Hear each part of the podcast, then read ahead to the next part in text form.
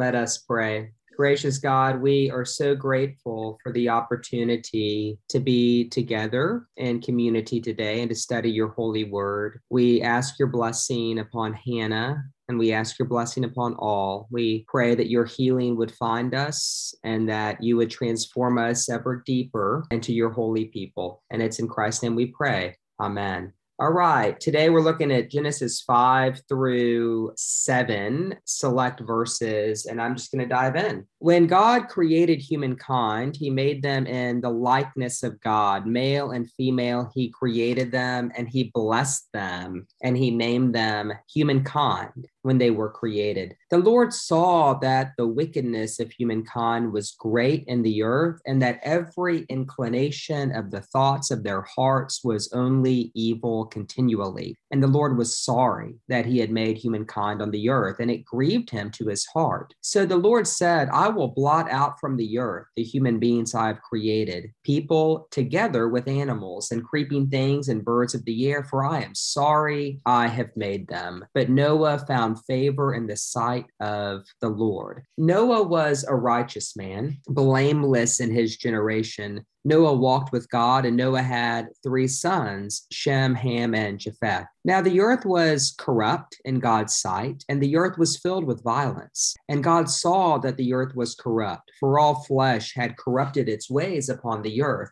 And God said to Noah, I have determined to make an end of all flesh, for the earth is filled with violence because of them. Now I am going to destroy them along with the earth. Make yourself an ark of cypress wood. Make rooms in the ark and cover it inside and out with pitch. For my part, I'm going to bring a flood of waters on the earth to destroy from under heaven all flesh, in which is the breath of life. Everything that is on the earth shall die. But I will establish my covenant with you, and you shall come into the ark, you, your sons, your wife, and your sons' wives with you. And of every living thing of all flesh, you shall bring two of every kind into the ark to keep them alive with you. They shall be male and female. Noah did this. He did all that God had commanded him. So I'm going to pause there. So this story begins with a reminder that God's purpose in creating humankind and the earth was very good. That human beings are made in the likeness of God and that we were created with God's blessing. That's how this story begins. And the reason I think it's so important for the author of Genesis to remind us of our original vocation is that what it really does is amplify the horror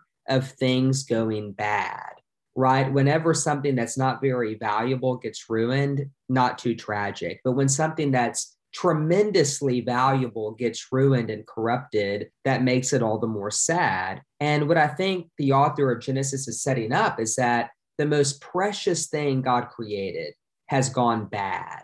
And that this is really now a story of tragedy. The story of blessing has turned into a story of cursing. And so we're told that the Lord sees that uh, the wickedness of humankind was great, and that every inclination of the thoughts of their hearts was only evil continually. Every inclination, only evil continually. It's almost like trying to emphasize the fact that the exact opposite of what God intended is now spreading throughout the creation. In fact, we're, we're told that the violence at some point is multiplying throughout the earth. And so when God told Adam and Eve to be fruitful and multiply, the intent was for the goodness to multiply, for God's image and likeness to multiply, for the things of God to multiply, but it's almost like the exact opposite is multiplied in the creation. And we're told that the Lord was sorry that he had made humankind in the first place. Now, I think it's really important that we not take this story literally as if God really created humans and at one point regretted the whole affair. I think part of what is being highlighted, I think the deeper meaning here is that God cares, that God loves, uh, that God is hurt by the betrayal of God's creatures. We're told that it grieved God to his heart, but that Hebrew word translated grieved, it's actually the same word that God gives to Eve as uh, when he says that you'll have pain in childbearing. It pained God.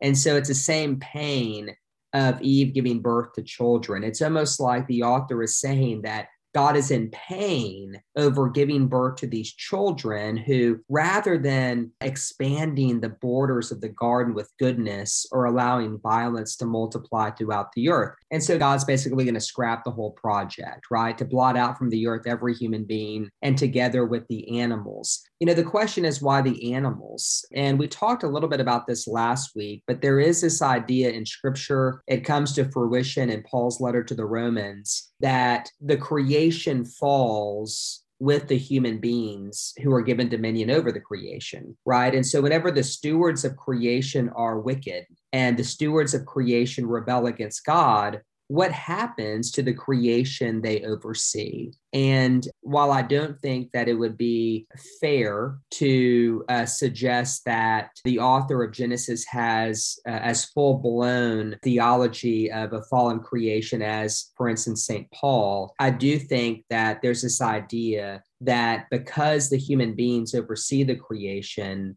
the whole creation is spoiled too. And then so so things have gotten bad. We're told that Noah found favor in the sight of God. One of the things that EV pointed out in our Sunday study, which I really like, uh, citing a biblical scholar by the name of John Goldingay, is that uh, a better translation of the Hebrew would be that favor found Noah, right? So it's translated Noah found favor, but that the Hebrew could also be read favor found Noah. And of course, what's another word for favor but grace, right? Grace found Noah. This is certainly more keeping, I think, with a theology that fits with at least how I see the world, but the idea that maybe grace found Noah rather than Noah was this perfectly great person and therefore was worthy of being saved. Uh, but we can talk about that, of course. Now, we are told that Noah was a righteous man and blameless in his generation. And so Noah probably did have some integrity, but I like the translation of favor finding Noah because what it does is introduces this biblical idea of a remnant, of God always looking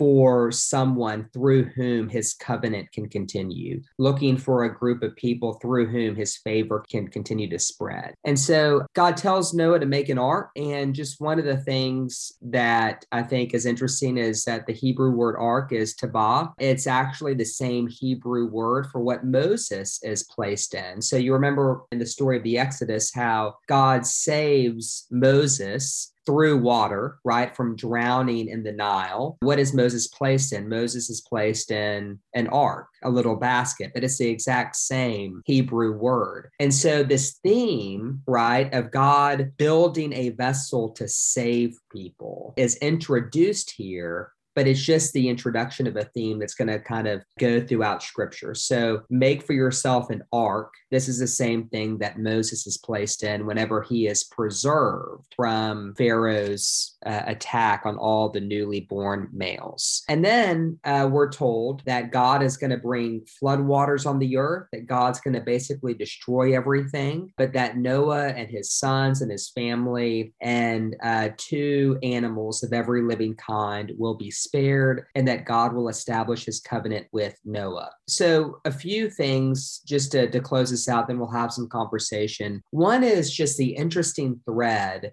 of the role of water and flooding in the Bible. Because on the one hand, we are saved by water, right? The Israelites passed through the water when leaving Egypt, but that same water also drowned the Egyptians, their chariots, and their horses. We have, for instance, uh, that great psalm where David says, Save me, O God, for the waters have come up to my neck. But we also have that reading from Revelation and let everyone who is thirsty come and take the water of life as a gift. We have Jesus's mention of living water in the Gospel of John. And so the question is Is water a symbol of death or resurrection? Is water a symbol of life or of death? Or is it both?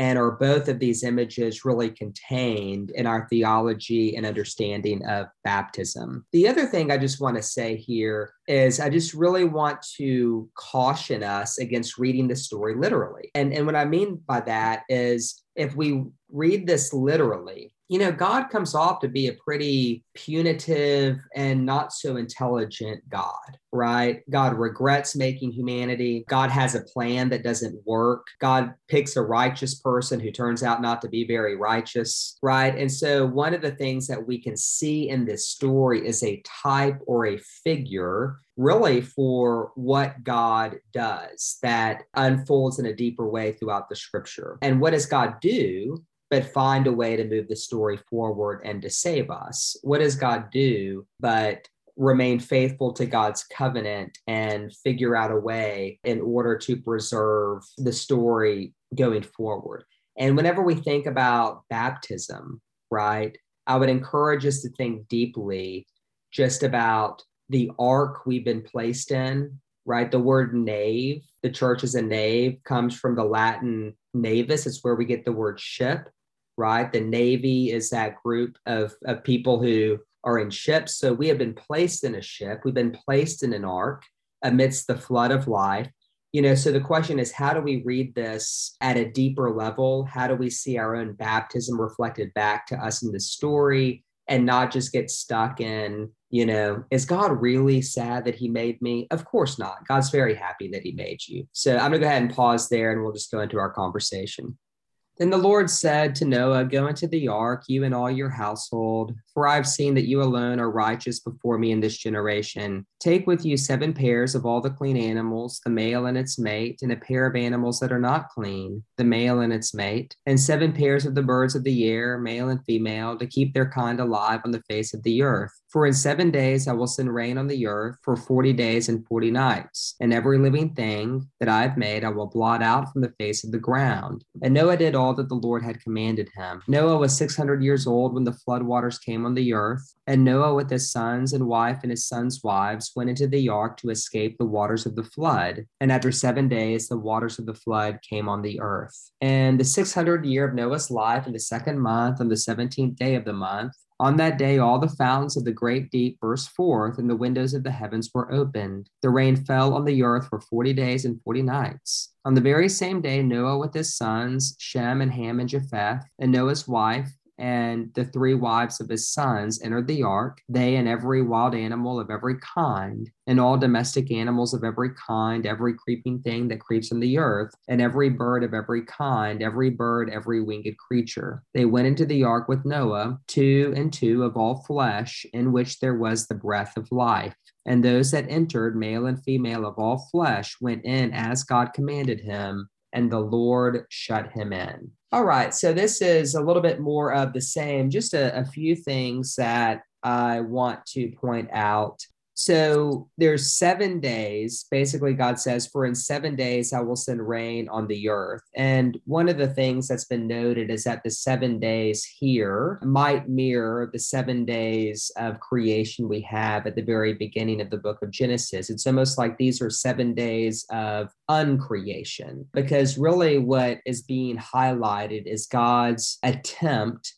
to undo the very thing God has done and to start over. So these seven days uh, noted here in verse three can be seen to mirror the seven days of creation in Genesis 1 and 2. And then you have rain falling on the earth for 40 days and 40 nights straight. And it's been noted that these 40 days and 40 nights uh, mirror Jesus's 40 days and 40 nights in the wilderness where he is being tempted by Satan. It can also be said to mirror the 40 years the people of Israel spent out in the wilderness. And so a question we might consider is, and this is, by the way, is a reading that often shows shows up in the season of Lent. And so, what is it about Noah in this ark as the whole earth is being destroyed and battered by rain for 40 days and 40 nights? What is it about this image that aligns and kind of meshes with the image of the Israelites in the wilderness? and then Jesus going out into the wilderness to do battle with Satan. how is it that these stories are connected? Because I think that uh, by number they are. We're told that Noah did all the Lord commanded him. Noah is actually not as great, I think, as the Bible makes him out to be. We'll discover that next week. But one thing Noah does do is obey. Whenever favor finds Noah, when grace finds Noah, that grace engenders obedience. And when God tells Noah to build an ark, even though there isn't a body of water around, uh, Noah does that. He climbs in the ark. And we're told at the end that the Lord shut him in. It's a very tender image of salvation. It's almost like whenever you maybe said goodbye to your children when they've been visiting and you kind of walk them to the car door and you shut the door behind them. You want to see them off safely. Uh, I think this image of the Lord shutting Noah into the ark, making sure that it's closed, making sure that they're safe. I see this as an image of tender care, uh, very much uh, akin to what we see at the end of Genesis 3, where God makes clothing from animal skins and clothes Adam and Eve before he sends them east of Eden to live their life away from the garden. So it's a very tender image, I think. And then just one of the things we said in our conversation that I really want to emphasize is that the reason this is going to be, for lack of a better word, a failed salvation attempt is because the very thing that is fueling the problem actually goes into the ark right? It is the evil within the human heart that is fueling the multiplication of violence upon the earth. And so, you know, just important name, even if we take it at face value that uh, Noah is a righteous man, that his heart is different from everybody else's, which I don't think the Bible is saying. He still has his wife and his children and their wives on the ark with them, meaning that the moment they step out of that ark, the very thing that uh, caused the problem in the first place will step off that ark as well. And it just raises the larger question how is it that you and I often fall prey to the idea that we can stop the evil out in society by just, you know, finding the evildoers and getting rid of them or defeating them? You know, so often our um, language around working for justice it's about having allies and defeating people. I mean, if you listen to the language, it's often military language, both in the church and out in the world. And I think what uh, stories like this remind us is that those strategies of salvation by blotting out, they will never work. And that what's really called for is to address what's in the human heart. And that's something only grace can do. In the same way that favor found Noah grace found Noah, grace has to find everyone else too. And what is the church but a vessel or an ark through which that grace can extend to others? So I'm going to go ahead and pause there and we'll see what y'all want to talk about.